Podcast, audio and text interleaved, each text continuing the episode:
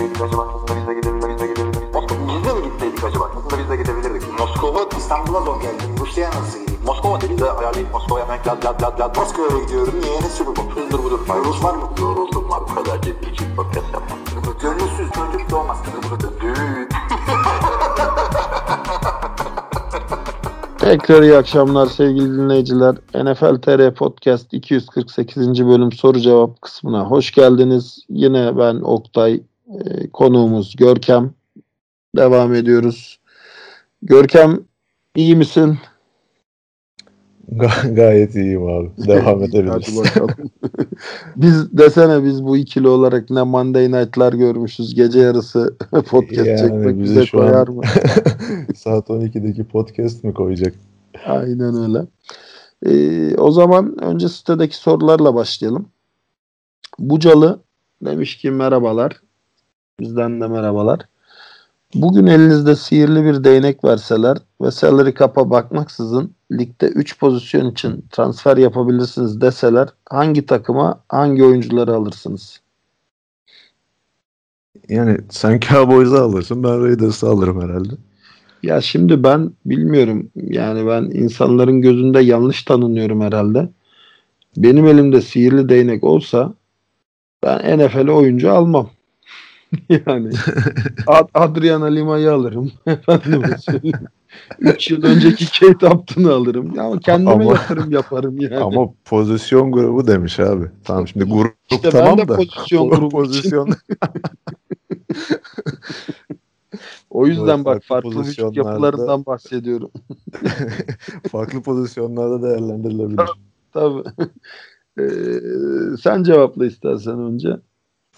Tamam. Ee, Margot Robbie alırım. Hangi pozisyon için? Başımızı derde sokmayalım şimdi. Boş ver pozisyonu. Ee, şeye geçelim. NFL'e dönelim.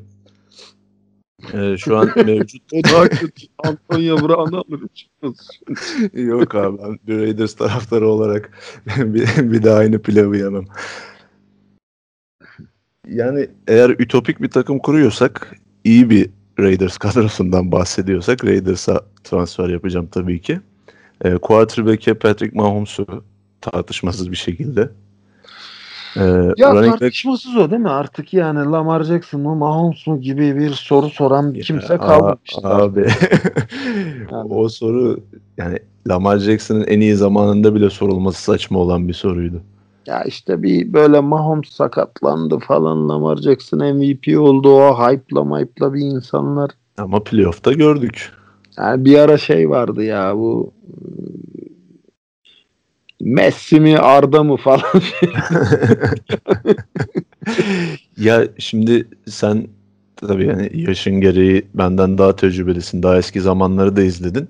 Ama yani ben kendi özelimde konuşmam gerekirse şimdi Peyton Manning gibi Tom Brady gibi çok özel quarterback'leri de izledim ama hani hiçbiri bana Patrick Mahomes'un verdiği şu hissi vermiyordu. Patrick Mahomes hani any given Sunday her takımı yenebilir. Ya çünkü e, mesela e, Peyton Manning özelinde konuşursak o da böyle artificial intelligence gibi oynuyordu ama onun vitesi yoktu. O adam hep rolantide oynuyordu. Onun da çok dominant yılları vardı tabii ki özellikle 2013'te yani o taştan rekorunu kırdığı sezon falan ama Kesinlikle ama yani şöyle yani olay shootout'a gittiğinde tak tak tak vites yükselt, tak vites yükselt, tak yük, vites bu Mahomes'un yaptığı hani tıkandın koş, koş first down'u al. 3 ve 20'de uzun pas at. Yani Mahomes çok daha böyle şey e, akselerasyonu olan bir oyun kurucu. Şey e, sanki sınırı yok. Evet şey biraz daha düz ayak oynuyordu Manning. Biraz daha böyle devlet memuru gibiydi. evet tipi de elverişli. Tipi de elverişli tam böyle. Muhtemet. Yok müthiş bir oyuncuydu Peyton Manning bu arada. Ben hani uzun zamandır Peyton Manning fanıydım. Hatta hani e, oynadığı dönemde Brady mi Manning mi Breeze mi diye sorulurdu. Ben hep hani Manning'den yana e, fikir belirtirdim. Ama Mahomes apayrı bir şey oldu yani. Apayrı bir klasman oldu. Evet gözlerimizin önünde. Elimizde avucumuzda. Kesinlikle. Kesinlikle. Bu arada sen de running back'te benim gibi çekimser misin?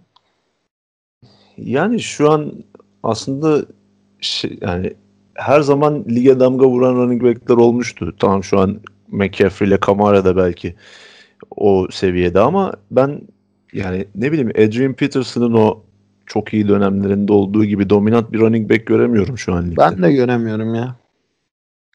Ben de göremiyorum yani. Çünkü Kamara'nın da geçen sezonunu biliyoruz. O biraz şeyden kaynaklanıyor bence. Pozisyonun daha çok böyle e, işlevsel oyuncuların değerli olduğu bir pozisyona dönüşmesiyle de alakası var. Şimdi McCaffrey'e de bakıyorsun, Kamara'ya da bakıyorsun. Çok boyutlu running backler ikisi de. Tabii tabii top tutma özelliği daha yüksek bence ikisinde de. Kesinlikle. Yani ben o konuda herhalde e, sağlıklı bir McCaffrey'i tercih ederdim. Ya benim elimde sihirli bir değnek olsa ben valla Cowboys'a yatırım yapmam. Çünkü Cowboys'un çok eksiği var ya. Ya şu anki mevcut takımı almayacağız abi. Ütopik düşün. Her Ha, şeyi iyi. ütopik. Sadece quarterback, running back ve receiver mı Hmm. demiştin? Yok Onlara ihtiyaç var. 3 pozisyon için diyor. Salary cap'a bakmaksızın 3 pozisyon için transfer yapabilirsiniz O pozisyonların şeyi belli değil mi? Değil değil. Değil. o zaman ben running back almam abi. Ben de almam. Ben de Yani almam. ben Aaron Donald'ı alırım öyle bir durumda. Ya ben de Tayland alırım. Kelsey alırım. Üçüncü olarak kimi alırsın? Mahomes'la Kelsey dışında ama DeAndre Hopkins. Güzel seçim. Yani bu üçünü Yani- alırım ya. Ben Hopkins olabilir. Ama Khalil Mack'e de elim gitmiyor değil. Mack ve Ya. Donald'ı aynı defansta görmek gerçekten. Onlara da elim giderdi ama şimdi e, az önce de dedik ya bak Halil Mack e, geçen sene mesela beklentinin çok altında kaldı. İşte Aaron Donald yine insan azmanı gibi oynuyor. Ama diğer taraftan Miami Dolphins'e farklı yeniliyorsun. Anlatabildim mi? Evet. Hani e, ya da Jalen Ramsey var o takımda ama kaç tane pas yiyorsun falan. Hani tek başına bir defans oyuncusu o Evet, kadar da değiştirmiyor yani. Savunma birazcık daha takım işi. Hı hı.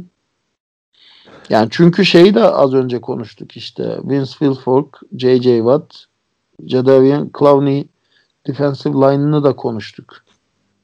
Yani Evet. prime'ındaydı üstelik ama yani çok vasat Ama- bir sezon geçirdiler yani. Şu, şunu söyleyebilirim. Eğer yani benim quarterback'im Patrick Mahomes olacaksa yani DeAndre Hopkins ne kadar çok üst düzey bir receiver olsa da bence Mahomes'un tarzında bir receiver değil.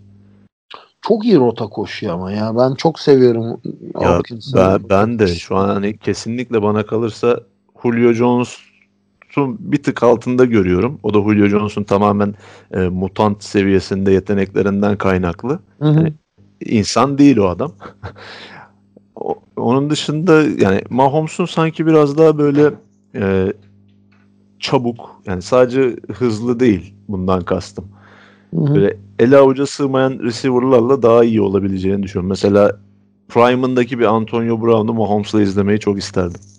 Evet, evet. Gerçi Prime'ı da çok geride kalmadı Antonio Brown'un ya. Mental Yok, olarak çok geride şey kalsa olarak da. diyorum. Şimdi artık Antonio Brown deyince herkes böyle bir duruyor. Kötü anılarıyla hatırlıyoruz ya. Yani O ama açıdan. o 17 touchdown'luk sezonlarını falan da çok olmadı yani unutmayalım. Ya tabii durdurulamaz bir oyuncu oynadığı Müthiş zaman. yetenekti. Ya onun sayesinde Juju Smith-Schuster diye biri doğdu yani. evet. Antonio Brown'dan arta kalanları toplayarak star oldu Juju'da yani. Antonio Brown'dan önce Antonio Brown'dan sonra diye ikiye ayrılıyor şu kısacık dönemi yani. Aynen öyle.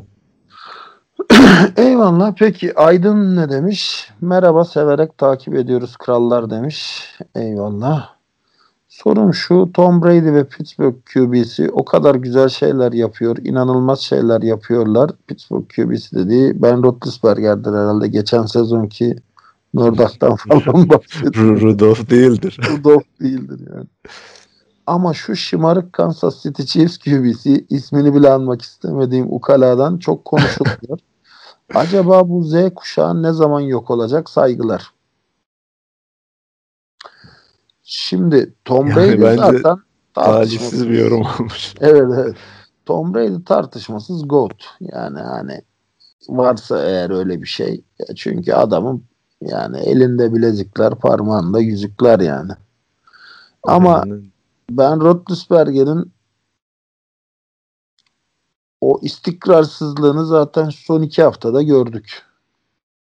Yani kariyer özeti oldu bu. Ben Roethlisberger'in bütün NFL kariyerinin özeti oldu şu son iki hafta. O yüzden bu adamın Hall of Fame olmalı mı olmamalı mı tartışmaları hala sürüyor. 4 Super Bowl oynamasına ve ikisini kazanmasına rağmen. Ya Ama- o konuda bence Hall of Fame olması gereken bir oyuncu Ben Roethlisberger.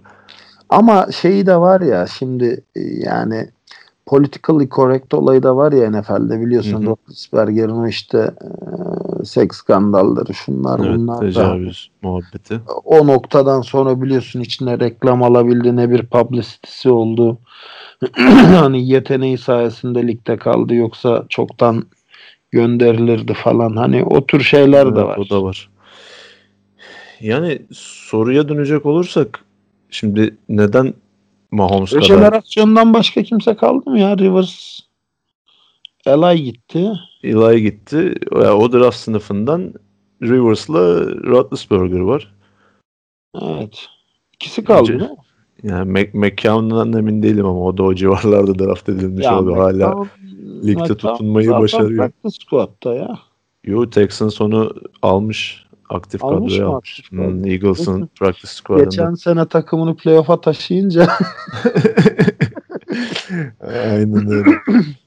Ya bir de dinleyicimize şunu söylemek istiyorum. Şimdi Tom Brady ve Ben Roethlisberger'ın en hani şaşalı dönemleri sona erdi. Zamanında bu oyuncular Tom Brady hala bir miktar öyle de Patrick Mahomes kadar manşetleri süslüyordu ve en göz önünde bulunan oyunculardı. Ama artık işte zaman değişiyor ve zaman Patrick Mahomes'un, Russell Wilson'ın, Aaron Rodgers'ın zamanı. Tabii canım Tom Brady de zamanının Kaptan Amerika'sıydı yani. Yani ikisi de 40 yaşın yani Roethlisberger 40 oldu mu emin değilim de Tom Brady 40'ı geçti. 43. Tom Brady 43. 43 yaşında yani şaka gibi. Evet. Ya Mahomes'un bu arada ben şımarıklığını da bilmiyorum ya. Hiç öyle sağ dışı sağ içi hiç Yo, sorunlu ya olan. bü- büyük ihtimalle oyun tarzından dolayı öyle hissetti dinleyicimiz. Çünkü hani Mahomes'un böyle biraz oyunu şova döken e, pasları oluyor ya. Ki onu da yani şov amaçlı attığını da düşünmüyorum Yok ben. canım, Atıyor amaçlı çünkü değil. atabiliyor. Evet aynen öyle. Aynen öyle. Çünkü şey yani sağ dışında da çok acayip mütevazi, acayip hani e, komşunun çocuğu tadında bir adam Mahomes yani. Kesinlikle yani yüksek karakterli bir oyuncu zaten. Hı hı. O ego falan çok yok. Yok yok yani adamın en büyük şeyi vay efendim pilava da mı ketçap koyuyorsun? yani e, gitti o kız arkadaşı şımarık desen katılırım onunla evlendi falan. Normalde biliyorsun parayı bulunca ilk karıyı boşarsın şımarık adam. Bu gitti evlendi. gitti evlendi bir de çocuk yaptı yani. Ha bak o konuda Russell Wilson iyidir. Aa, Russell Wilson parayı bulunca karıyı boşayıp Sierra ile evlendi. aldı. Upgrade. yani çizgimiz çizginiz bu olması lazım quarterback'ler. Bu bir soru değil podcast aşığından gelmiş. Bir link paylaşmış. Hilmi sen hangisisin burada ya bulamadım bir türlü demiş. Eğer varsa bu fotoğrafın hikayesini ufakça anlatır mısınız? Yaptığınız şey çok değerli. İyi ki varsınız. Teşekkür ederiz. Siz de iyi ki varsınız ki biz bu işleri yapıyoruz. O fotoğrafta Hilmi çıplak six pack'li bir adam var. E, Şeref. İTÜ'nün running back'iydi. Sonra e, Boğaziçi'ne geldi. Onun yanındaki. E, ben ayakta ortadayım. 99 numara. Hemen yanımda kot montlu Uğur Sundur var.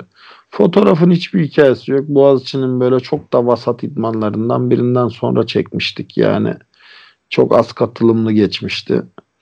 Off season'da falan yapılan e, iddiasız bir dönemin idmanıydı hatta yani maç öncesi ya da büyük bir maç öncesi falan da değil.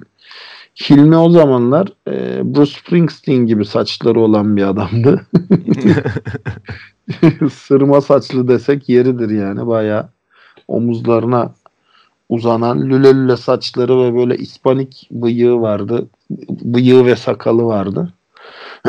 Tarzdı yani arkadaşlar. Bakmayın Hilmi'nin şimdi böyle Evlendikten beyefendi sonra mı çöktü abi?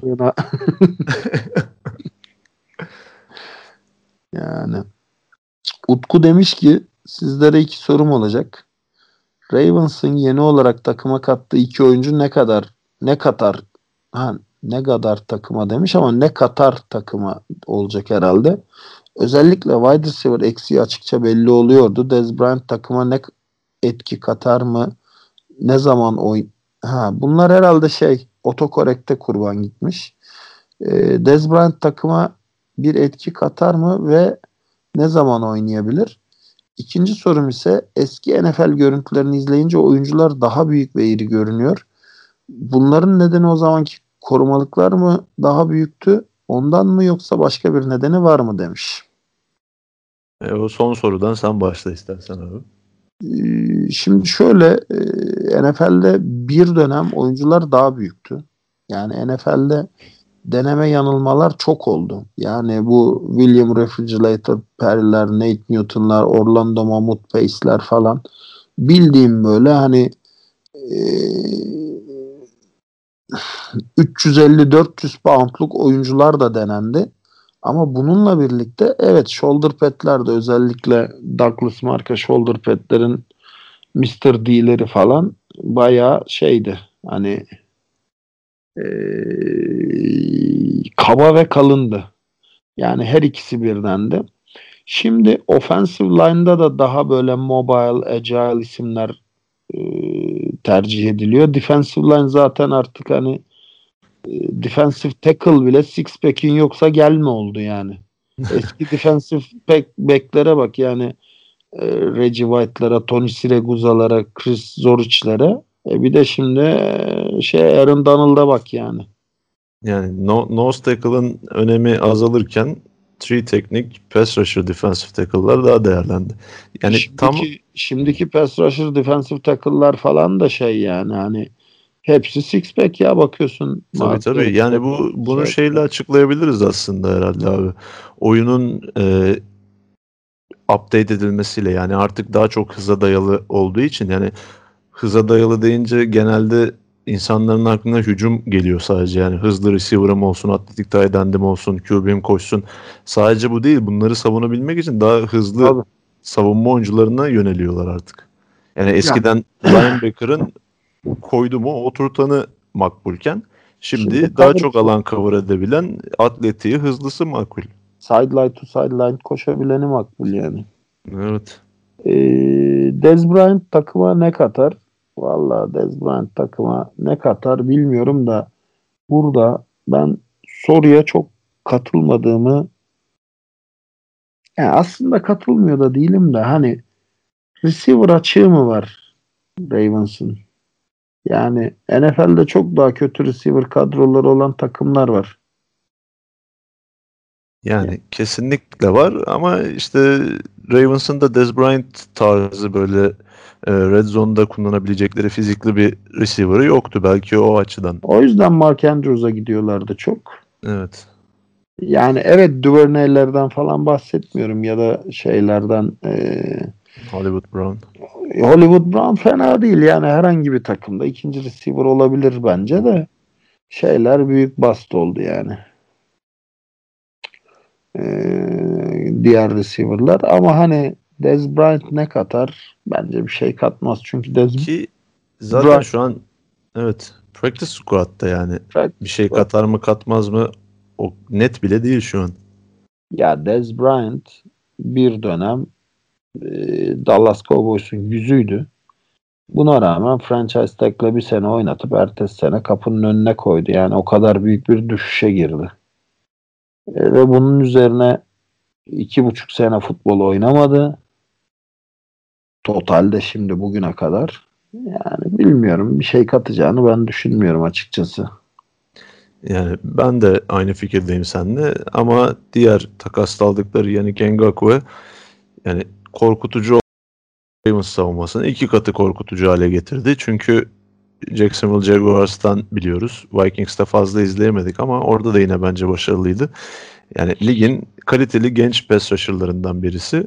Ki Ravens'ta zaten tamamen Patrick Mahomes'u durdurabilmek adına savunmayı bu kadar e, silahlarla doldurduğunu düşünüyorum ben. Çünkü çok derin bir pass rusher kadrosu oldu. Zaten secondary olarak oldukça iyiler. Yani tamamen olası bir çift seçleşmesinde onları yenebilmek adına kurulan bir defans için atılmış bir adımdı. Katılıyorum sana yani. Dolayısıyla e, herhalde yeterli olmuştur bu cevaplar diye düşünüyorum. Yani ekstra söyleyeceğim bir şey yok benim senin söylemek yok, istediğin benim bir şey yok. varsa. Ayhan Dost demiş ki ligin en iyi long snapperları kimdir?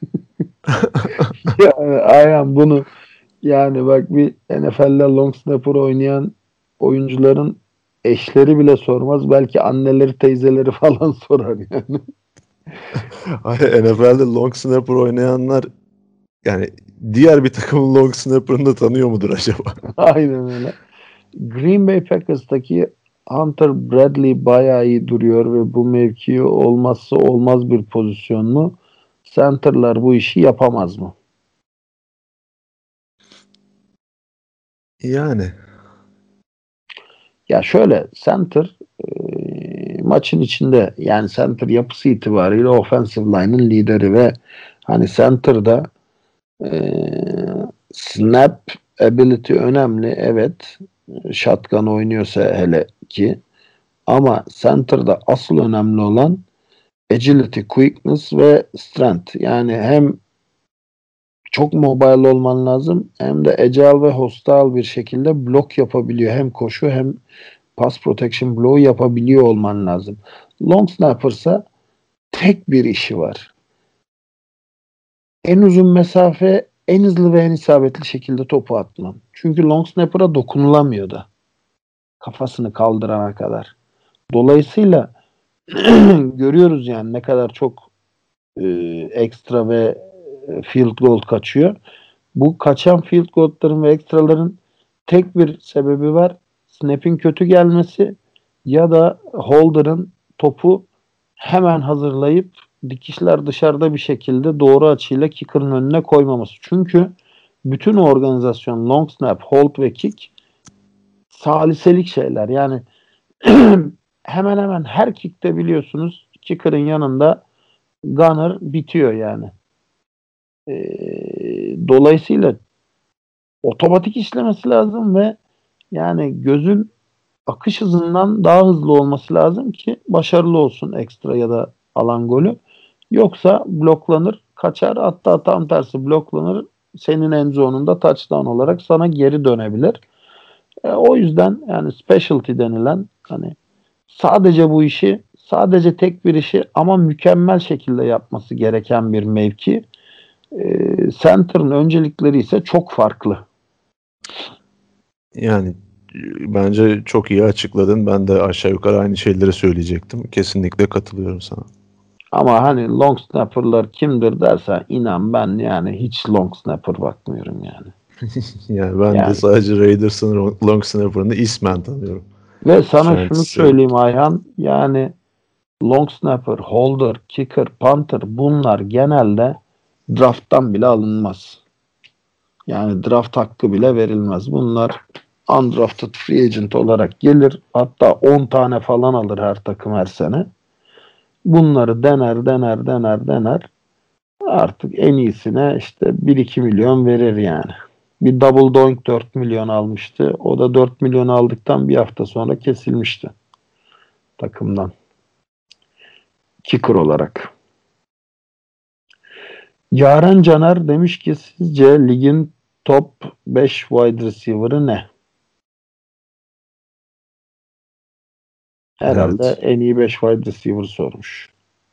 Evet. Top hop ayıp oluyor yani. Türkçemizi koruyalım arkadaşlar. Ya Türkçe ise eğer Türkçe sorduysan daha büyük sıkıntı.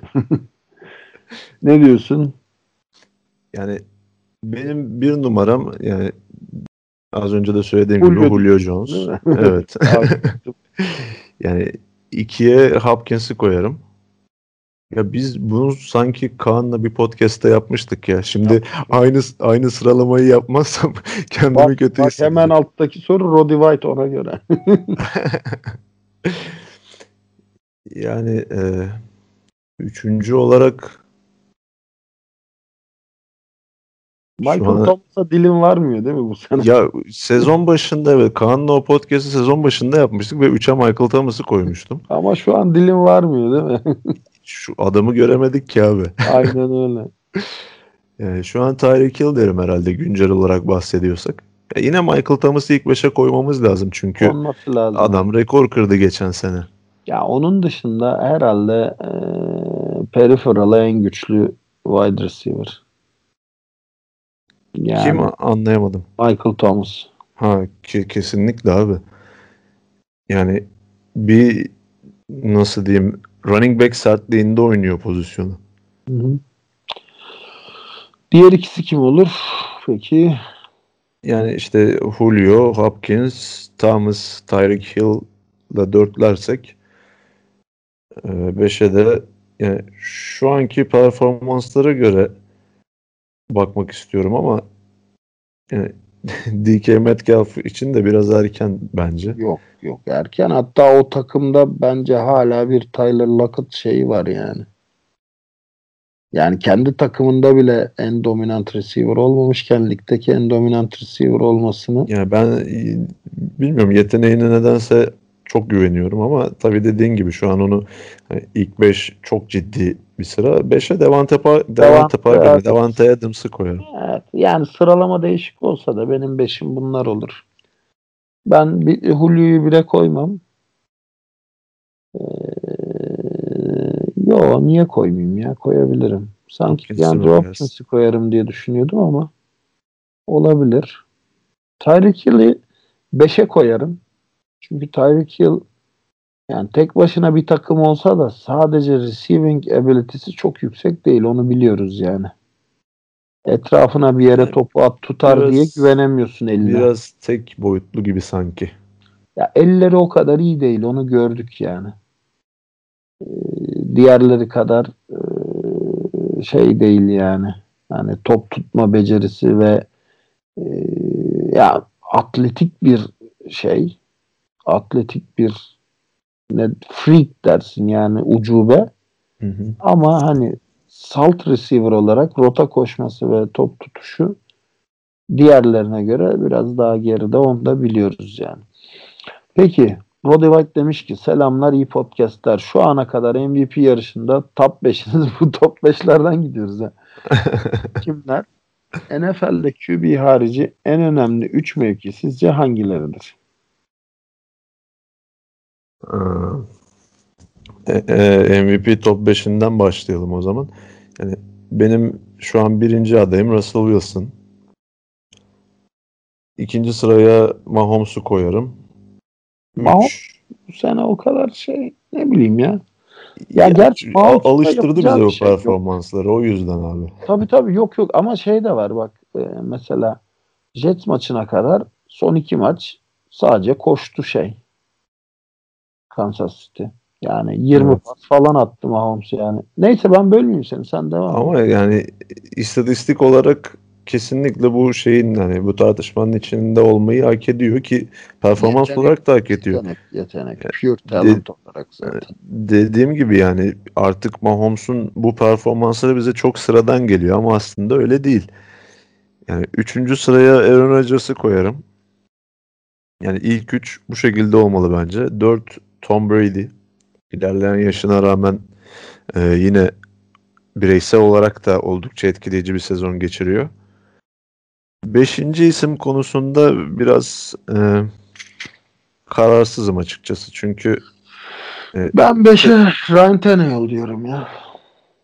O, olabilir evet ama o da işte takımı bu şekilde kaybetmeye devam ederse yani ne kadar mantıklı olur bilemedim. Ya o da şöyle hani geçen sene e, farklı bir durum yaşandı. Yani Lamar Jackson koşu ağırlığıyla e, ortalığı mahvetti.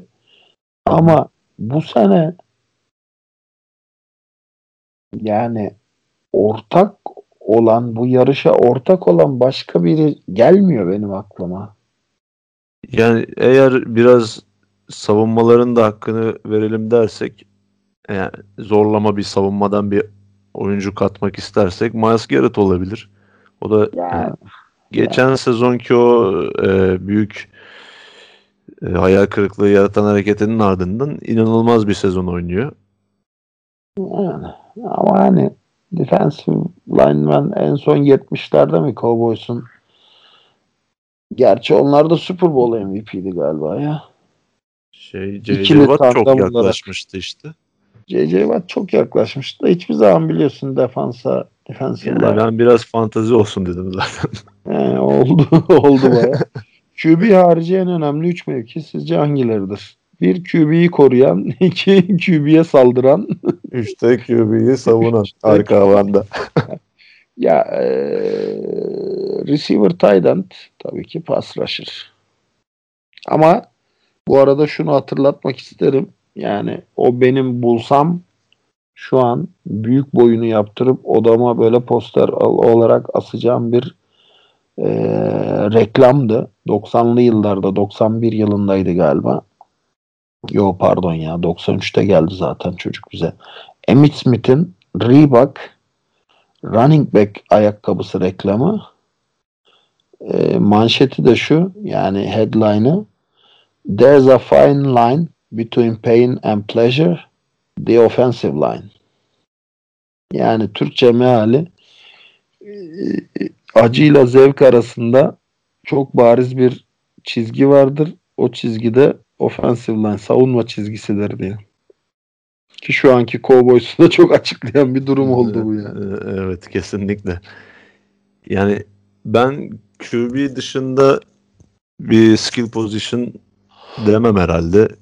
Yani left tackle QB'den sonra bence birincisi. Ee, ikinci pass rusher, üçüncü de cornerback. Ya da safety derim ben ya. Çünkü cornerback de şey de biliyor. Yani cornerback'in de oyuna çok etkisi yok. Cornerback birebir oynuyor ama. Şöyle cornerback sıradan bir cornerback değil. Yani bir shutdown cornerback gerçekten oyuna çok etki edebiliyor. Mesela ama işte Daryl Reese'in iyi zamanlarını hatırlarsan. Tamam da atıyorum geçen senenin e, Vikings ile oynuyorsun. Bir tarafta Thielen, bir tarafta Diggs ya da bu haftanın Tampa Bay ile oynuyorsun.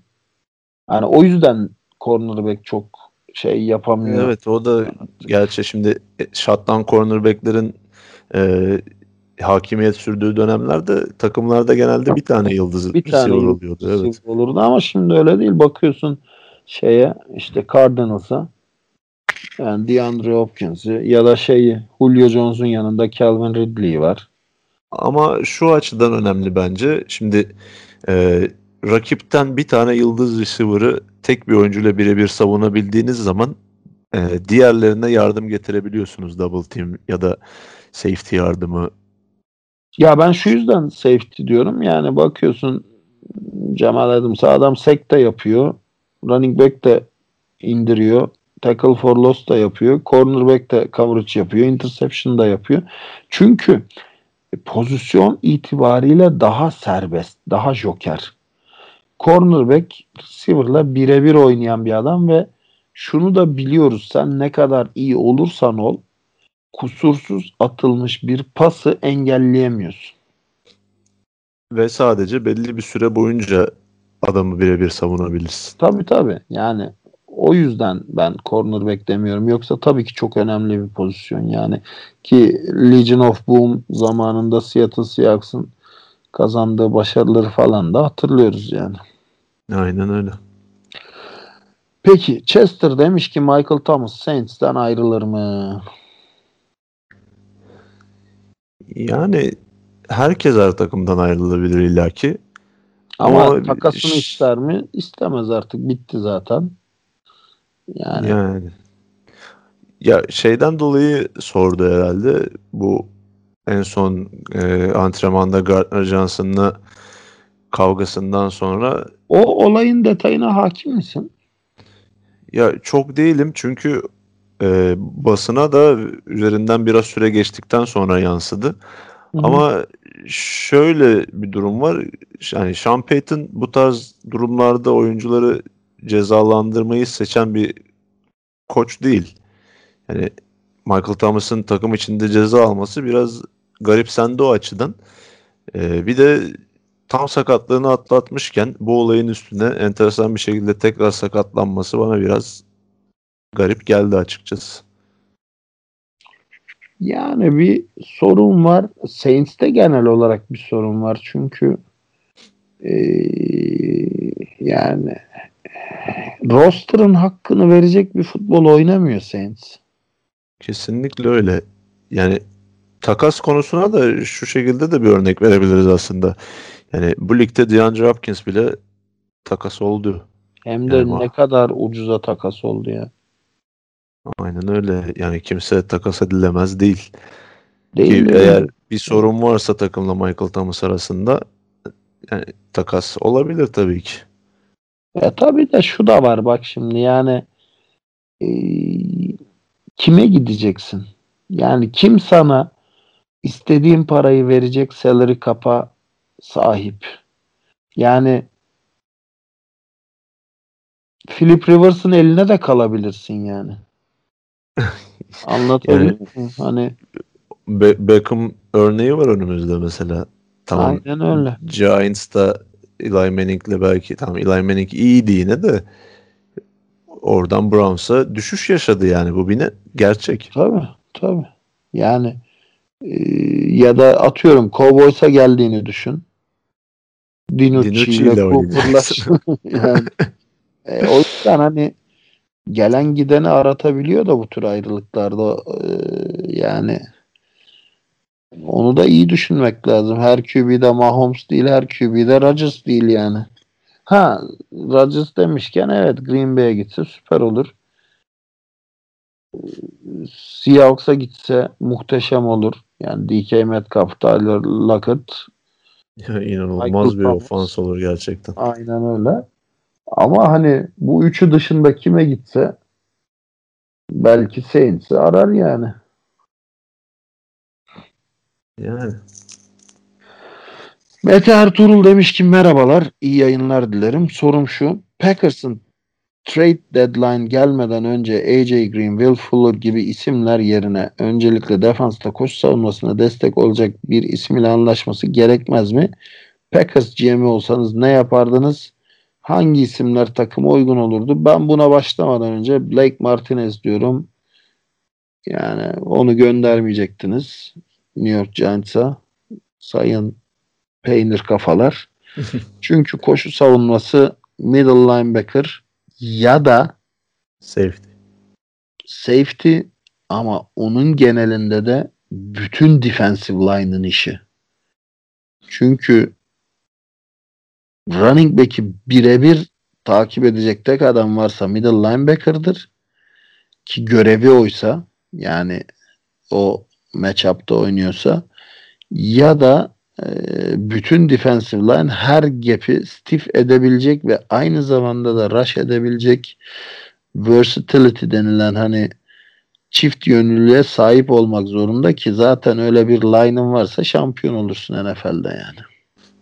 Yani hem o hem de yani NFL seviyesindeki yani NFL'de starter seviyesindeki neredeyse her running back e, o ilk hattı geçtikten sonra bir miktar daha durdurulamaz oluyor. Çünkü o ivmeyi, o momentumu kazandığınız zaman hani diğer seviyeleri geçmesi daha kolay. Mesela Derek Henry'e sorabilirsiniz. Defensive line'ı geçtikten sonra belki de ligde durdurulması en zor oyuncu.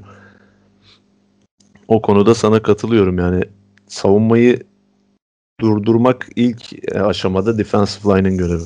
Aynen öyle. Birol Azar demiş ki ya bu arada şey soru geneline bakarsak şu an e, uzun bir aradan sonra running back'te bulmuşken Packers en büyük sıkıntısı hala Davante Adams'ın yanına bir receiver ve hala offensive line'ın sonuna bir tight end. Hadi ev, yani e, biraz tight end sorunu çözüldü diyebiliriz yani ama receiver sıkıntısı hala yani yarım yamalak receiver'ları bile sakatlar yani. Evet. Lazard'lar, Sam Brown'lar falan bile sakatlar yani. Soru genelinde bir de tekrar şu noktaya da geliyoruz. Yani şimdi evet koşu savunması belki receiver probleminden bile daha derin ve takımı etkileyen bir problem ama sezon ortasında alacağınız bir linebacker ya da bir defensive line oyuncusu hani o yaraya derman olması çok mümkün değil. Çünkü dediğimiz gibi savunma daha çok takım işi ve e, takım uyumu gerektiren bir olgu ama Rodgers'ın eline bir ekstra iş yapacak bir receiver verdiğiniz zaman hani pas hücumunu çabucak iyileştirme şansınız var. Ama koş savunmasını öyle bir adamla falan iyileştiremezsiniz. Ya kaldı ki bir de şu da var. Yani geçen sene Super Bowl kazanan Kansas City Chiefs belki geçen seneki en kötü defansa sahipti yani.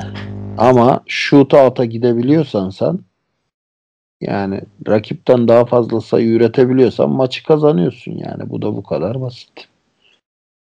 Yani en iyi savunma aslında yine hücum. En temel kurala geliyoruz. Yediğinden çok atacaksın. Aynen öyle.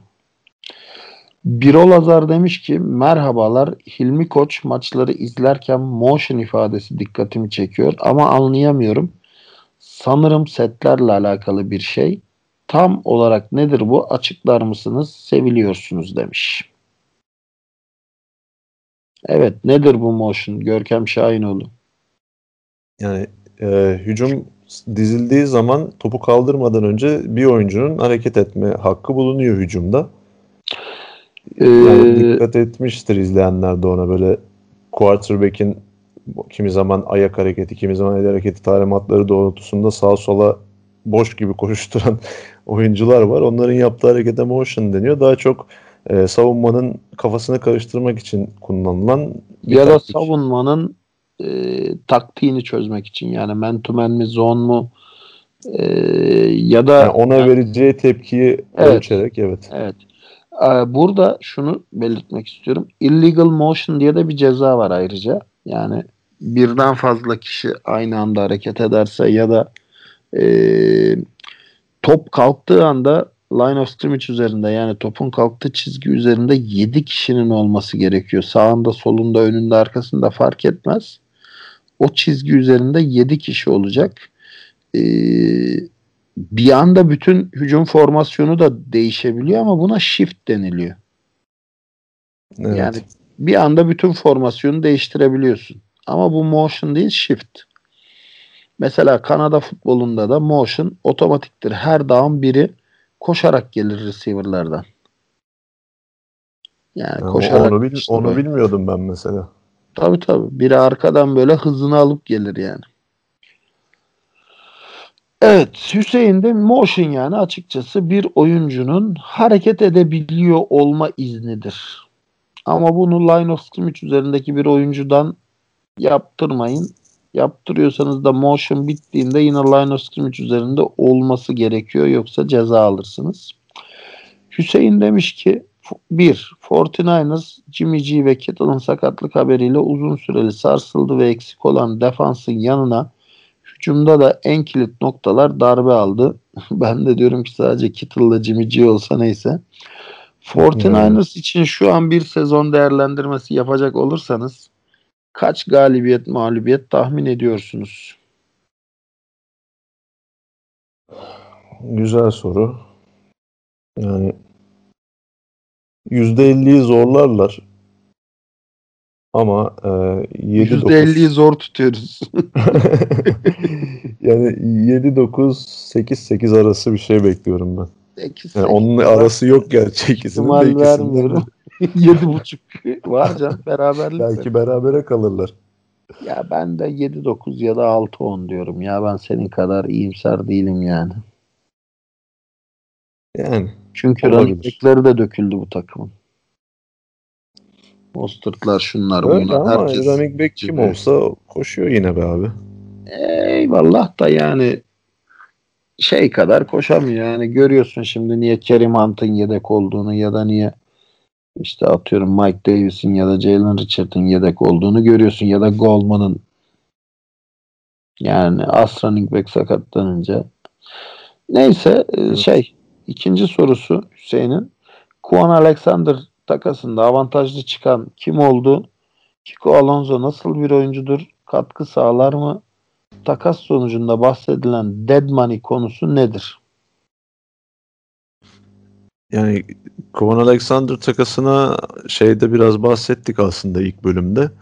Yani burada iki takım da kendine göre belirli derecede karlı çıktı ama kim daha bir adım önde çıktı dersen ben San Francisco'yu o kontrattan kurtulduğu için bir adım önde görüyorum. Çünkü Kovan Alexander ne kadar yetenekli bir oyuncu olsa da sağlığı hala büyük bir soru işareti.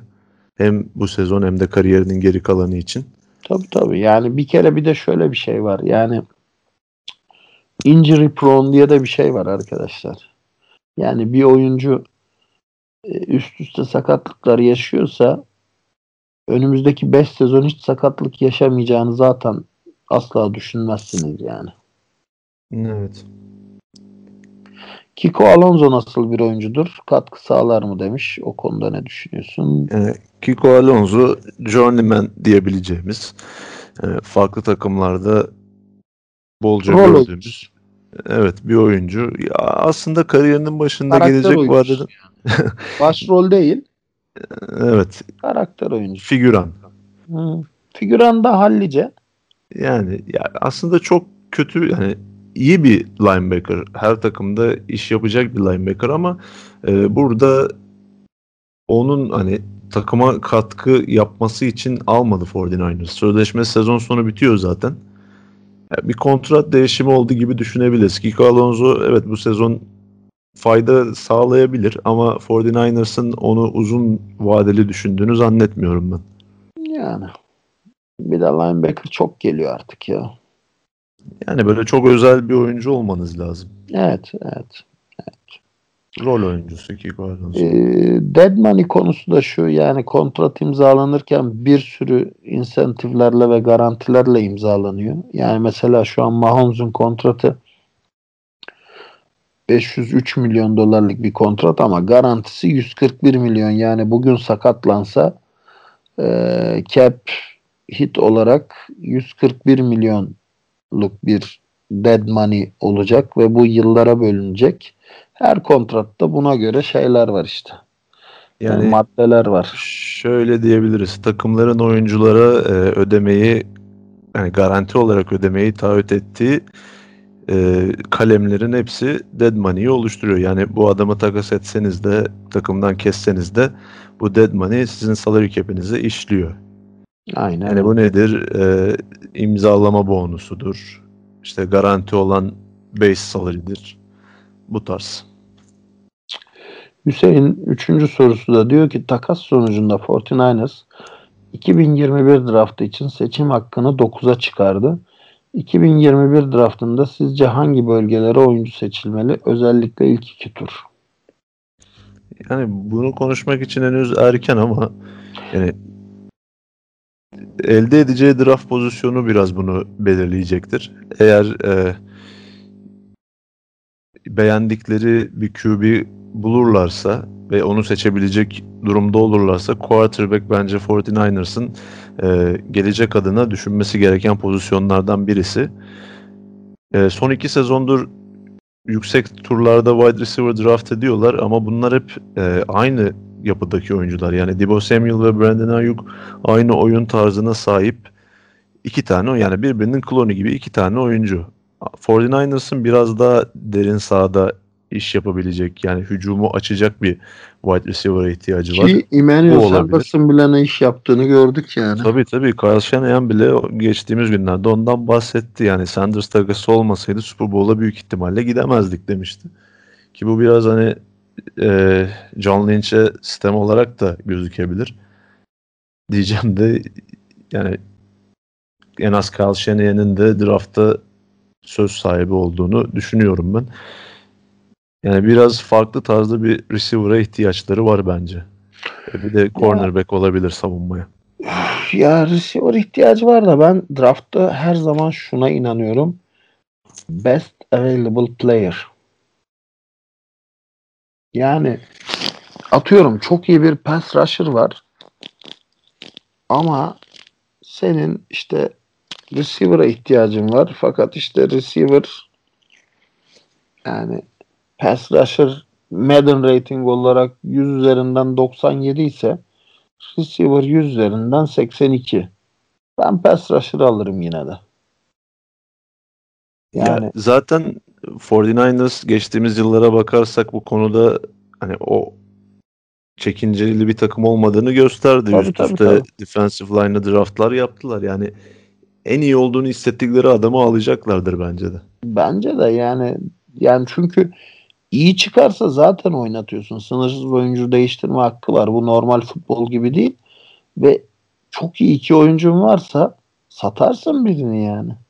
Eksiğini o şekilde tamamlarsın ve en azından NFL'de kendini ispatlamış bir oyuncu alırsın karşılığında. Kolejde kendini ispatlamış ama NFL performansı soru işareti olan bir oyuncu almazsın diye düşünüyorum ben. Yani olabilir ki eğer bu bahsettiğimiz en iyi kalan en iyi oyuncu savunmaysa zaten savunmada derinlik hani hücuma göre çok daha önemli. Aynen öyle. Şevket demiş ki selamlar. Selamlar Şevket. Öncelikle kendi hayatlarından taviz verip maç anlatımı yapmaya çalışan ekibimizden her birine sonsuz teşekkürler. Biz teşekkür ederiz. Giants Daniel Jones'tan ne zaman vazgeçer? Bu hafta resmen attığı interception ve overthrowing paslarla Giants'ın elindeki maçı Tampa Bay'e verdi. Giants savunmasının ve O-line'ın çok iyi oynadığını düşünüyorum demiş. Ee, Daniel Jones'a değindik. Ekstra bir şey söylemeye gerek var mı? Yani yok. Sadece şunu söyleyebiliriz. Eğer e, bu sene ilk iki sıradan birisini alırlarsa vazgeçerler büyük ihtimalle. Cleveland Baker'dan vazgeçmeli? Şevket QB'lere takmış. QB'lerin kodları yazsın. Yani Cleveland'ın QB geçmişini düşündüğümüz zaman Mayfield'dan o kadar kolay vazgeçeceklerine yani inanmıyorum. Geçmişini düşünüyorsan daha 5 sene düşünmem lazım. Odell Beckham Jr.'ın takasını istediği ve seneye Browns'da olmayacağı söyleniyor. Sizce OBC'in şu anki değeri kaçıncı round draft pikidir? Yani öncelikle bu iki taraf için de en hayırlısı olur bence. Şu an değer olarak da bana kalırsa yani mid round'dan fazlasını vermezdim ben Beckham için. Ben de herhalde bilmiyorum şeye 6. round verildiğini düşünürsek ee, DeAndre Hopkins'e ikinci round verilmişti. Değil ya. İki mi verilmişti? evet, evet. Evet ikinci tur pardon. Altı kime ver? Neyse ya. Ben de üç falan veririm herhalde ya. Odell Beckham'ın çünkü son iki sezonu vasat. Yani yanlış hatırlamıyorsam Antonio Brown da Steelers'tan Raiders'a 3 ya da 4. tur karşılığı takas olmuştu. Yani benzer bir değer biçilebilir. Çünkü kariyeri düşüşte olan bir oyuncu zaten. Tam yeteneği e, şüphe götürmez olsa da. Ama şimdi iki tane yani e, daha doğrusu alacak takım için iki tane ciddi sakatlık da var. Evet. CV'sinde yani o da büyük bir soru işareti. Şevket'in son sorusu Pekas için tehlike çanları çalıyor mu yoksa uzun maratonda yaşanan bir aksilik mi? Yani bu, buna da değindik aslında ilk bölümde. Evet bence Uzun de. maratonda bence tehlike çanı çaldırması gerekiyor bu mevcut koşu savunması Aynen performansının. Öyle. Aynen öyle ve bu hücumun cevap verebilme eksikliğinin de diyelim. Hücumda cevap veremiyor kolay kolay yani. Yani. İyi haftalar demiş Şevket. Sana da iyi haftalar Şevket. Teşekkür ediyoruz sorularınla, yorumlarınla. Çok renk katıyorsun hem podcast'te hem podcast grubuna. Başka ortamların adamı demiş ki merhaba. Oyun başlangıçlarında QB tam olarak ne diye bağırıyor? Başlangıçta hepsi aynı şeyi bağırıyor. Sonra herhalde oyunu belirtecek şekilde parolaları, parolalarını mı söylüyor? İlk önce ready mi diyor. Ne diyorlar? Tam anlayamıyorum demiş. Ee, ready down, set, hot diye gider. Snap count. Ready hazır işte down yerleş demektir. Özellikle e, offensive linemenlere, three point oynayan oyunculara e, ve hani çizgide olması gereken receiver'lara set artık hani e, sarı ışık diyelim. Hatta yeşil ışık. Geçiniz. E, ikinci sorusu başka ortamların adamının ekstra vuruş sırasında top direğe çarpıp sağ içine dönerse ne oluyor? Oyun devam ediyor mu? Yine ekstra vuruşu bloklamayı başarırsa karşı takım topu alıp karşı tarafa koşabiliyor mu? Sayı kaydedebiliyor mu? Bunu da sen anlat istersen. Yani bloklanınca oyun devam ediyor. Yani eğer bloklayan takım yani o an savunmada bulunan takım topu kazanıp rakip enzona götürürse sayıyı onlar almış oluyor. O ekstra sayıyı. E, direkten dönen topta böyle bir devam söz konusu değil. Değil. Yalnız şöyle bir durum var. Ee, buna en son Chicago kime karşı yapmıştı hatırlamıyorum. Bayağı da zaman geçti üzerinden. Gol postun yani kale direğinin altında returner oyuncu bekletip e, kısa düşen topu alıp rakip end zone'a götürüp touchdown yapmıştı Chicago. Evet evet hatta yakın zamanda çok meşhur bir Iron Bowl karşılaşması var.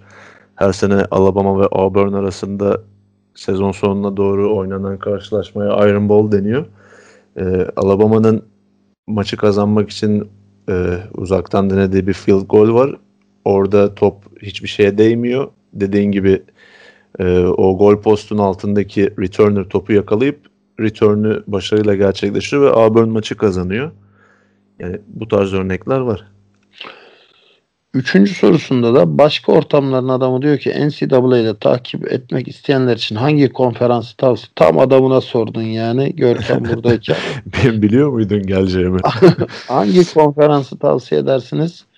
Bu seneki prospektlerle ilgili NCAA son durumu ile ilgili ayrı bir podcast olacak mıdır? Yani o tarz bir podcast'i genelde draftta yaklaştığımız zamanda yapıyoruz.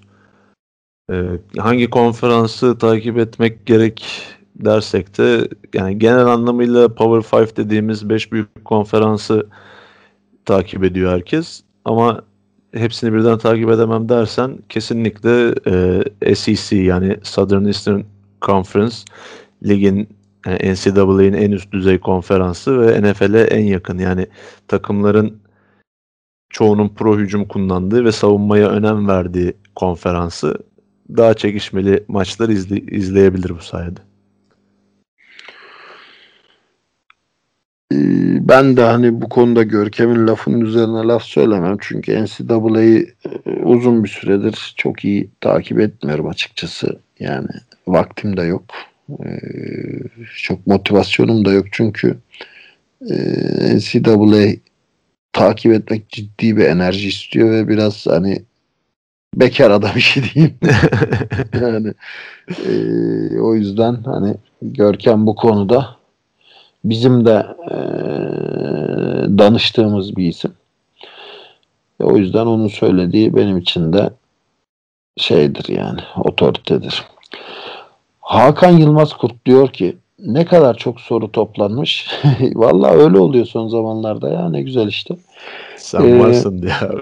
estağfurullah estağfurullah benimle alakalı değil yani e, bence çok hani bu podcast grubu çok aktive etti. İlginin bu kadar arttığını görmek çok güzel aynı şekilde. Buraya kadar sıra gelirse ben de bir şey sorayım dedim. Üstteki sorunun devamı gibi olacak. Snap öncesi QB center'a bağırdığı halde center birkaç seferde topu vermeyebiliyor. Bunun sebebi nedir? O-line'ın dizilişini mi beğenmiyor yoksa savunmada mı ters bir şey görüyor şimdi? Bunun dizilişi şudur. Genelde kritik 3. downlarda ya da red zone'da falan denenir. Rakip takımı ee, neutral zone infraction'a ya da offside'a düşürmeye çalışırsın. Yani snap count'u değiştirirsin. Snap count da şudur. Yani downset hat deniliyor ya. Bu bir demek. Yani ilk hatta top kalkıyor demek. Ama on three on three dersen audible'da şey audible diyorum e, Huddle'da. huddle'da bu üçüncü hat demektir. Yani downset hat hat hat dediğinde top kalkar. Bu bir. İkincisi snap count'u uzatmadaki bir diğer şey de şu olabilir. Rakip savunmanın dizilişini görürsün. O sırada audible'la bir motion çağırırsın ya da bir e, shift e, audible'ı verirsin. Ona göre defanstaki e, boşluğu yani koşabileceğin ya da pas atabileceğin alanı belirlemeye çalışırsın. Ona da audible deniliyor. Yani oyunu değiştirme aslında audible. Huddle'da kurduğun oyun dışında yeni bir oyun e, arama çabası. Bunun kontrolü de oyun kuruculardadır. Yani bunu da en iyi ve en çok yapan adam da Peyton Manning'tir. Sen ne diyorsun Görkem? Yani gayet net bir şekilde açıkladın abi. Daha senin sözünün üstünde söyleyecek bir şeyim yok. Eyvallah hani bunu da böyle geçelim o zaman. Yani bu kısa şey tabii hani bunun altında çok derin bir stratejik plan yatıyor da yani kısa açıklaması budur. Miraç diyor ki abi iyi yayınlar. NFL izlediğiniz süre içerisinde sizce en iyi oyuncu ve takım rekabetleri hangisiydi? Samimi sohbetiniz ve verdiğiniz içten cevaplar için teşekkürler demiş. Yani izlediğim en iyi oyuncu şimdi efsanelere de saygısızlık etmek istemiyorum açıkçası ama yani Peyton Manning Peyton Manning'in yeri benim için ayrı. Yani ilk izlemeye başladığım dönemdeki en dominant oyuncuydu. Yani yetenek olarak da çok saygı duyduğum bir oyuncu. Keza Aaron Rodgers da öyle. Ama sanırım daha çok uzun yıllar izleyeceğiz onu sakatlık falan olmazsa. Mahomes gerçekten yetenek olarak çok özel bir oyuncu. Ben büyük ihtimalle Mahomes derim. Ya benim tabii daha uzun bir süreç olduğu için benim e, yani Joe Montana'nın yeri ayrı bende de. Hani Tom Brady'den önceki Tom Brady'ydi Joe Montana. Yani clutch deyince aklına gelen isimdi. En iyi takım rekabetleri de bence Cowboys 49ers'tı 90'lı yıllar. Ya benim şahsen izlediğim yani sonradan böyle belgesellerini izleyip ya da YouTube'da ya da internette araştırdığım değil birebir izlediğim maçlardan ve dönemlerden bahsediyorum. Ondan sonra zaten ne yazık ki çok uzun süreli bir New England Patriots dominasyonu yaşadık yani 2000'li yıllarda. Yani takım olarak değil de bireysel anlamda Tom Brady, e, Peyton Manning rekabeti e, örnek verilebilir yani benim açımdan. Yani, bu bağlamda da Colts Patriots diyebilirim. Eyvallah. Yani yakın zamanlarda öyle de yani Patriots ne yazık ki herkesi ezdiği için Brady şey, Brady özelinde konuşmuyorum ama hani e, burada Colts ezildi yani. Ya öyle takım takım olarak katılıyorum ama ben hani bireysel yetenek olarak Peyton Manning'i Tom Brady'nin önünde görüyorum. Ya Tom Brady için zaten hiçbir zaman pure talent demezsin ama yani ee, ne diyebilirsin ki yani çok ciddi ya, bir futbol nördü Tom Brady. Evet yanlış anlaşılma olmasın. Benim için de GOAT Tom Brady'dir. Yani GOAT dediğimiz zaman bireysel yetenek değil sadece. Bütün her şeyi işin içine katmamız gerekiyor. Takım başarısı, işte bireysel başarılar vesaire vesaire. Yani Tom Brady benim için de şu an yani gelmiş geçmiş bu oyunu oynayan en başarılı oyuncu. Hı hı. Ama yetenek olarak bence Peyton Manning daha başarılı yani daha iyi QB'di. Katılıyorum. Yani Tom Brady en yetenekli oyun kurucu değildi hiçbir zaman için. Ya yani prime'ında bile değildi yani. Ee, peki şimdi podcast'te de bazı sorular var. Öncelikle Erdem demiş ki merhabalar Sam Darnold 49ers evliliği nasıl olur? Çok teşekkürler demiş podcast için sana ve bana da. Rica ederiz. Sam Darnold 49ers'la evli olmaz ya. Kuma olur ya da ne bileyim bir gecelik ilişki olur. Yani Sam Darnold Jets'ten ayrılıp kimle ilişki yaşarsa Mutlu eder. mu- mutlu eder gibi geliyor bu ilişkisini gördükten sonra. Yani benim her zaman için Darnold'a yakıştırdığım takım aslında Pittsburgh Steelers. Yani Ben Roethlisberger'ın ardından orada hani bayrağı dev alabilecek yani Darnold için de çok uygun bir ortam olarak görüyorum orasını. Hem kuvvetli bir offensive line'ı var hem iyi receiver'ları vardı, iyi Hem de bir defans var var. yani. Kolejden tanıdığı. Evet, kolej receiver'ı Juju Smith-Schuster orada. Yani Darnold'un başarılı olabilmesi için her şey Pittsburgh'te mevcut. Hani en Ve azından bir sene. Pittsburgh'ün de ona ihtiyacı olduğunu geçen sene gördük biz yani. Yani şöyle bir iyi senaryo olabilir iki taraf açısından da. Yani Darnold'u alıp bir sene Roethlisberger'la birlikte Evet evet evet. evet. tutup hani çok uygun bir senaryo olabilir. Yani benim en çok görmek istediğim takası olabilir eğer Darnold'un iyiliği açısından konuşuyorsak. Ama tabii San Francisco'da kötü bir tercih olmaz onun için. Yeter Ee, ki şu adamı kurtarın Jets'ten. Aynen öyle. Adam Gaze'den. Hatta Evet. takımı kurtarın Adam Gaze. NFL'i Adam Gaze'den kurtarın abi. Serkan Kiremit demiş ki Dallas'a uygun QB'ler var mı kolej futbolunda? Var. Dinucci var işte. Dak Dönür, koç ne diyorsun? Ben çok konuştum bu konuda. Biraz da başkalarının fikirlerini duyayım. Yani sesini alamadım tam abi de bir daha tekrar edersin. Dallas'a uygun QB'ler var mı kolej futbolunda? Ha. Bu birinci soru. Dak Evet. dönse nasıl bir performans gösterebilir? İkinci soru. Koç kovulur mu? Üçüncü soru. Yani şimdi umudu çabuk kesmiş herhalde Dak Prescott'tan. Yani kolej futbolunda Dallas'a uygun QB illaki vardır. Şimdi mesela Trevor Lawrence uygun bir QB'dir ama sen onu alabilir misin? Önemli olan Ya o yani. Jerry Jones isterse alır onu biliyoruz da. yani.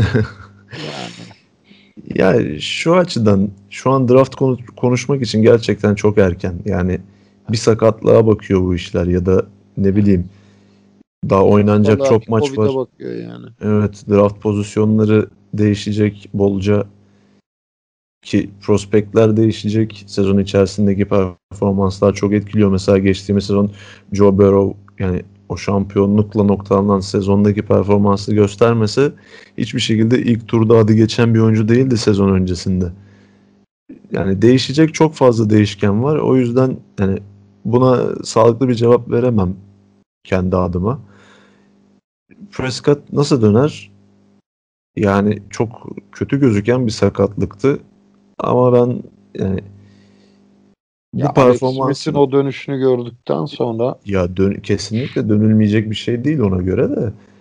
Ama işte ben Dak Prescott'ın o mental e, olgunluğa sahip olduğunu düşünüyorum. Her ne kadar bu çok eleştiri konusu olmuş olsa da kardeşinin ölümünden sonra e, özellikle Jerry Jones bile bu konuda hani olmaması gereken şeyler söylemişti. Sonra gerçi çevirdi konuyu da. Ben Prescott'ın en az şu performansına yakın bir şekilde dönebileceğini düşünüyorum ki bence Cowboys Prescott'tan bu kadar çabuk e, umudunu da kesmeyecek. Bu sakatlığı koz olarak kullanıp sözleşmesini uzatacaklarını düşünüyorum. ya şöyle zaten eee, tam eee, so- son günde artık hani transferlerin bildirildiği son günde Cowboys ve Dak Prescott aslında anlaşmaya varıyor kontrat Hı hı. üzerinde. Uzun süreli kontrat üzerinde fakat yetiştiremiyorlar kontratı. Çünkü biliyorsun yani NFL kontratlarının böyle şey gibi hani eee, nasıl desem eee, yani çok karmaşık bir denklemi var. Yani Ahmet Mehmet'e 5 yıl için 100 milyon veriyor değil yani. O insentivler, o garantiler, signing bonuslar, şunlar bunlar yani işte ilk yıl 3 milyon alacak da playoff'a giderse bu 5 olacak da Super Bowl yani çok karmaşık bir algoritması var. Dolayısıyla ee, Doug Prescott'la Cowboys aslında uzlaşıyor. Fakat bildirimi yapılamadığı için bu sene franchise tag'le oynadı. Ama yani bilmiyorum ya. Dönüşüne ben o kadar şey bakmıyorum yani. Eskisi gibi dönmez diye düşünüyorum. Çok kötü bir sakatlık geçirdi çünkü. Yani belki o eski mobilitesini bir miktar kaybedebilir ya da e, o eski cesaretini kaybedebilir. Çünkü quarterbacklerde bu tarz ayak kırılmaları e, sonucunda mental olarak yani fiziksel olarak değil de mental olarak dönmeleri biraz zor oluyor. Mesela Marcus Mariota ve Derek Carr bunun en büyük örnekleri. İkisi de 2017'de sakatlanmadan önce MVP yarışında olan quarterbacklerdi ve ligin gelecekteki yıldızları olarak gözüküyorlardı ama Mariota hala o sakatlıktan tam olarak geri dönememiş haldeyken Derek Carr'ın da yavaş yavaş o e, mental olarak iyileştiğini görüyoruz. Şimdi yani ikisi darbeden, de darbeden, da, darbeden korkar durumdaydı Carr bir sonraki sene. Şimdi ikisi de aynı takımda forma mücadelesi veriyorlar. evet. Peki ne diyorsun? McCarthy kovulur mu? Yani normal şartlarda kovulmaz diyeceğim de Jerry Jones'la her şey mümkün. Ya Jerry Jones Super Bowl kazanmış Jimmy Johnson'ı kovmuş bir adam. Ama diğer taraftan da Jason Garrett'e kaç sene 7 sene tahammül etmiş bir adam. Ben işte. McCarthy genelinde şunu düşünüyorum. Önce bu adama bir full takım verin. Yani sorunsuz bir takım verin. Ondan sonra koçluk yeteneğine bir bakalım. Çünkü şu anki Cowboys offensive line olmayan üçüncü, dördüncü QB'lerle oynamaya çalışan defansı zaten handikaplı bir takım. Evet. Yani şu an Bill Belichick gelse ne yapar? Yani yine pek bir şey yapamaz. Ben onu düşünüyorum yani. Kesinlikle haklısın bu konuda bence de. Yani tamam sezon başında kadro görece daha tam kendi kötü maçlar kaybettiler ama en azından daha bir takımlardı. Şu saatten sonraki takımın performansıyla direkt McCarthy'yi yargılamak çok doğru olmayabilir. Ama McCarthy'nin en büyük hatası bence yani kendi coaching staffını oluştururken oldu. Çünkü Mike Nolan gerçekten hiç yani NFL seviyesinde bir defensive coordinator olarak görmüyorum ben. Yani defansta zaten yani bu kadar e, büyük isim varken bu kadar şey olmasında herhalde önemli bir sebebi budur. Ali Gürhan Uzunay demiş ki selamlar. Bu hafta da hoş sohbetinizden mahrum bırakmadığınız için teşekkürler. Biz teşekkür ederiz. Dinlediğiniz için biz teşekkür Aynen ederiz. Öyle. Koçların elindeki büyük plastik kartların adı nedir? Ne işe yarar? Bir hikayesi özelliği var mıdır Görkem? Yani play sheet kısaca yani özel bir ismi var mı ben de bilmiyorum da hani o playlerin olduğu bir kağıt olarak söyleyebiliriz onu. Ben de buna playbook'tan ziyade play sheet denebilir sanki. Ben de buna güzide e, sanat camiamızın en nadide filmlerinden Kolpaçino'dan alınan bir replikle cevap vermek istiyorum. Siz koymak istemez miydiniz? Koyun da güzel bir adı olsun. Tam yerinde oldu. ya e, şöyle yani orada birçok reminder var. Yani o kartların üzerinde. Öncelikle playbook yüzlerce oyun içeren bir playbook olsa da her koç o maçta oynayacağı çünkü şöyle söyleyeyim size yani her koç kafasında bir maçı onlarca kez oynuyor ve diyor ki biz muhtemelen işte ikinci çeyreğin 7. dakikasında bir skor geride olacağız ve işte onlar 3 ve kısa da şöyle bir defans yapacaklar. 3 ve uzunda böyle bir defans yapacaklar. O sebeple maça bir game planla çıkıyor. Yani oyun planıyla çıkıyor. Ve bu game planda olası maç senaryosu için önceden belirlenmiş olan bütün oyunlar var. İşte hangi durumda two point conversion'a gidecek de hangi durumda onside kick yapacak. Buna varana kadar. O play sheet'in üzerinde bunlar var. Özelliği budur. Hikayesi de budur. Ali diyor ki Ali Gürhan eldiven mecburiyet midir? QB'ler gibi eldivensiz oynamak, topu tutmak ve kavramak için daha iyi olmaz mı? Yani bir mecburiyet değil tamamen kişisel bir şey ki zaten e, quarterbacklerin çoğu pası attıkları eline eldiven giymiyor. Diğer Yani, elinde Ee, tercih eden diyor. eldivensiz oynamak, topu tutmak ve kavramak için daha iyi olmaz. Onu net söyleyeyim.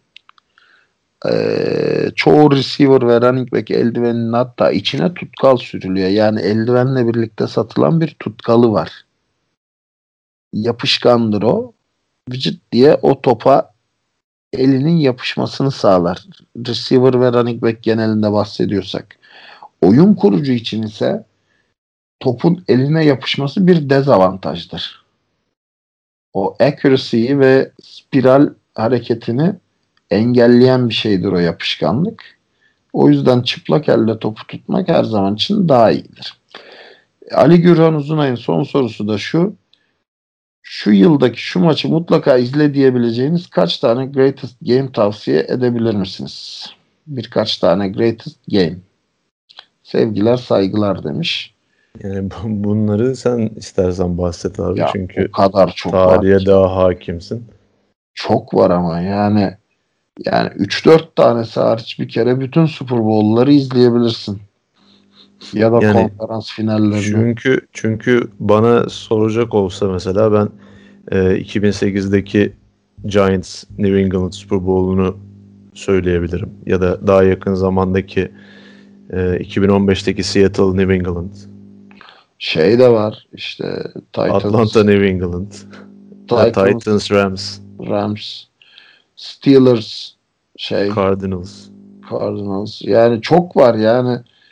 Ve büyük maçların hikayeleri de çok büyük olduğu için yani bir Peyton Manning'in ezildiği Seahawks Super Bowl değil de ha, onun dışındaki ve şeyi de geç e, Rams, Patriots. Patriots'ı da geç. Onun dışındaki bütün Super Bowl'ları izleyebilirsin. Özellikle benim sevdiklerim hani 90'lı yıllardaki Cowboys ve 49ers Super Bowl'ları. Çünkü güzel hikayeleri olan Super Bowl'lardı. Yani bunları özellikle tavsiye ederim. Son sorumuzda Çağatay'dan Çağatay Pehlivan demiş ki Görkem abinin şu ana kadar en çok etkilendiği 5 rookie kimdir? Burada herhalde swimsuit rookie'ler, Victoria's Secret rookie'lerinden bahsetmiyordur yani. Yani şimdi Onların da rookie'leri var biliyorsun. aynen daha çok etkileneceğimiz rookie'ler onlar muhakkak. Ama şu an bir NFL podcast'i çekiyoruz ve konumuz NFL. O yüzden NFL rookie'lerine de dönecek olursak. Yani şimdiye kadar genelde e, manşetleri süsleyen ve daha böyle ışıltılı oynayan Justin Herbert olmasına rağmen beni Joe Burrow daha çok etkiledi açıkçası. Çünkü ben Joe Burrow'un e, görece daha zayıf bir takımda daha zayıf hani sen de ma- maçtan konuşurken de bahsettik. Ne Mixon oynadı ne AJ, AJ Green zaten sezon başından beri oynuyor mu oynamıyor mu belli değil. AJ Green 2 senedir yok zaten. Forması orada. Yani e, bir de birinci sıra seçimi olarak ekstra bir baskıyla geldiğiniz bir takımda e, şimdiye kadar oldukça etkileyici bir performans gösterdiğini düşünüyorum ben Joe Burrow'un.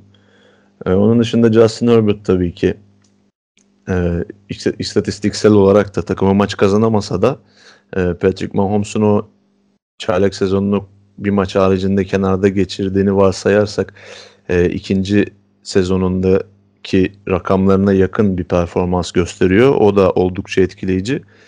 Ki ben Herbert'ın bu kadar çabuk NFL'e adapte olmasını beklemiyordum. Çünkü kolejde de en büyük e, sıkıntısı sürekliliğinin olmayışıydı. Yani bir pozisyonda ağzınızı açık bırakacak bir pas atabilirken devamında çok saçma sapan yani top kaybına sebep olacak bir pas atabiliyordu. Ara ara bunu NFL'de de gösterse de genel olarak baktığımızda çok daha istikrarlı bir oyuncuya dönüşmüş durumda. E, quarterbackler dışında Justin Jefferson beklentilerimi şimdiye kadar tamamıyla karşıladı. E, ee, NFL'e en hazır wide receiver olarak görüyordum Justin Jefferson'ı. LSU'da da e, kariyerinin büyük bölümünde slot receiver olarak oynadı. Vikings'te de öyle başladı. Ve Kirk Cousins'ın zaten ne kadar slot receiver'ları kullanmayı sevdiğini biliyoruz. O açıdan ben Vikings'te de çok iyi bir uyum sağlamasını bekliyordum. Performansı da beni şimdiye kadar memnun etti. Ee, bu üç isim dışında tabii CD Lamb'dan bahsedebiliriz. Çok şanssız bir sezon geçiriyor olsa da takımı. Evet çok kötü bir sezon geçiriyor ama şöyle CD Lamb da çok hata yapıyor ya. Yani en azından yani o, o ortamda zaten hata yapmamak çok mümkün değil abi şu an. Yani e, Elliot da normal şartlarda hani top koruması çok kötü olan bir running back değildir ama o bile her hafta inanılmaz top kayıpları yapmaya devam ediyor. Yo çok iyi olan hatta bir running back'tir yani. Top koruması evet. çok iyidir Elliott'ın. Ben şu açıdan şimdi CD Lamb hem Michael Gallup'ın hem de e, Amari Cooper'ın olduğu bir ortama geldi. Biraz daha sezona yavaş bekle, başlaması yani bir Jerry Judy tarzı başlamasını bekliyordum. Ama yani ilk haftadan beri oldukça aktif yani 100 yardlık maçları oldu. O açıdan onun performansı da bence iyi. Ee, bir de daha böyle göz ardı edilen birkaç oyuncudan bahsetmek istiyorum. Özellikle Chicago Bears'ın çaylak cornerback'i Jalen Johnson ikinci tur seçimi. Ee, rakipler onun çok üstüne gittiler. Çaylak e, çaylak bir starter cornerback olmasından dolayı. Ama şimdiye kadar oldukça e, etkili bir oyun oynadığını düşünüyorum ben. Bears'ın savunma performansında pay sahibi olan oyunculardan biri. E, bir de LSU'daki linebacker Patrick Queen ilk turdan seçtiler onu da LSU'dan. Ve Ravens defansına gerçekten tam anlamıyla bir uyum sağladı. Özellikle Bengals karşılaşmasında muhteşem bir performans ortaya koyup haftanın savunma oyuncusu olmuştu. Onun da performansı şu ana kadar en beğendiğim çaylaklardan birisi. Eyvallah yani e, çok mu iyiydi çok mu kötüydü peki bu sınıf yani diğer sınıflarla kıyasladığında ben de onu sorayım sana. Yani şu an sezonun da hani yarısına yeni geldik sayılır. O yüzden kesin bir yargıya varmak çok doğru olmaz ama belli pozisyon gruplarından bahsedebiliriz. Yani e, quarterback'ler biraz beklentiyi karşıladı diyebilirim. Tua daha yeni oynamaya başladı gerçi ama e, Burrow ve Herbert özelinde şu ana kadar beklentiyi karşıladılar bence. Wide receiver'lar keza işte Justin Jefferson olsun, CD Lamb olsun e, diğer isimler biraz geri planda kalmış olsa da Henry Rux, işte Jerry Judy gibi onların da birkaç tane iyi maçı oldu. E ki zaten receiver'lar genelde ikinci sezonundan itibaren etki yapmaya başlar NFL'de. Yani bence şu ana kadar o hype'ın karşılığını veriyor bu draft sınıfı. Eyvallah. Bu arada bir son dakika gelişmesi en azından benim için Joe Biden kazanmış başkanlık seçimlerini. Ha, kesin oldu mu? Yani en azından öyle olduğunu görüyorum. Bir refresh yapayım derken onu gördüm. Ee, Neyse dünya için hayırlısı olsun diyorum. yani aynen öyle.